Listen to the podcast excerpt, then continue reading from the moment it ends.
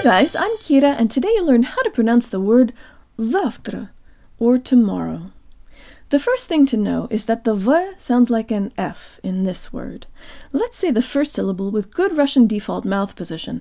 Jaw slightly forward, tip of the tongue behind the bottom teeth, lips rounded and protruded. Zaf. Zaf.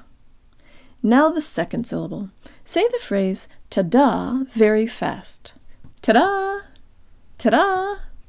The D in this phrase is just like a flipped Russian R, where the tongue flicks against the roof of the mouth. It's strange but true that English speakers perceive this sound as a D, but Russian speakers perceive it as an R. So let's use this to our advantage and ramp up the speed. Ta-da! Ta-da!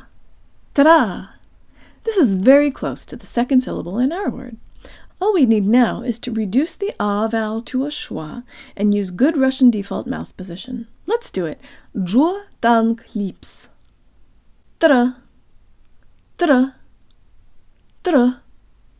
Now the whole thing. Jaw, tongue, lips. Завтра, завтра, завтра, завтра. Завтра. Завтра.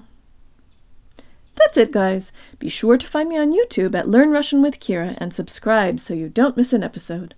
I love to hear from listeners, so please suggest a word for an episode or just say hi in the comments.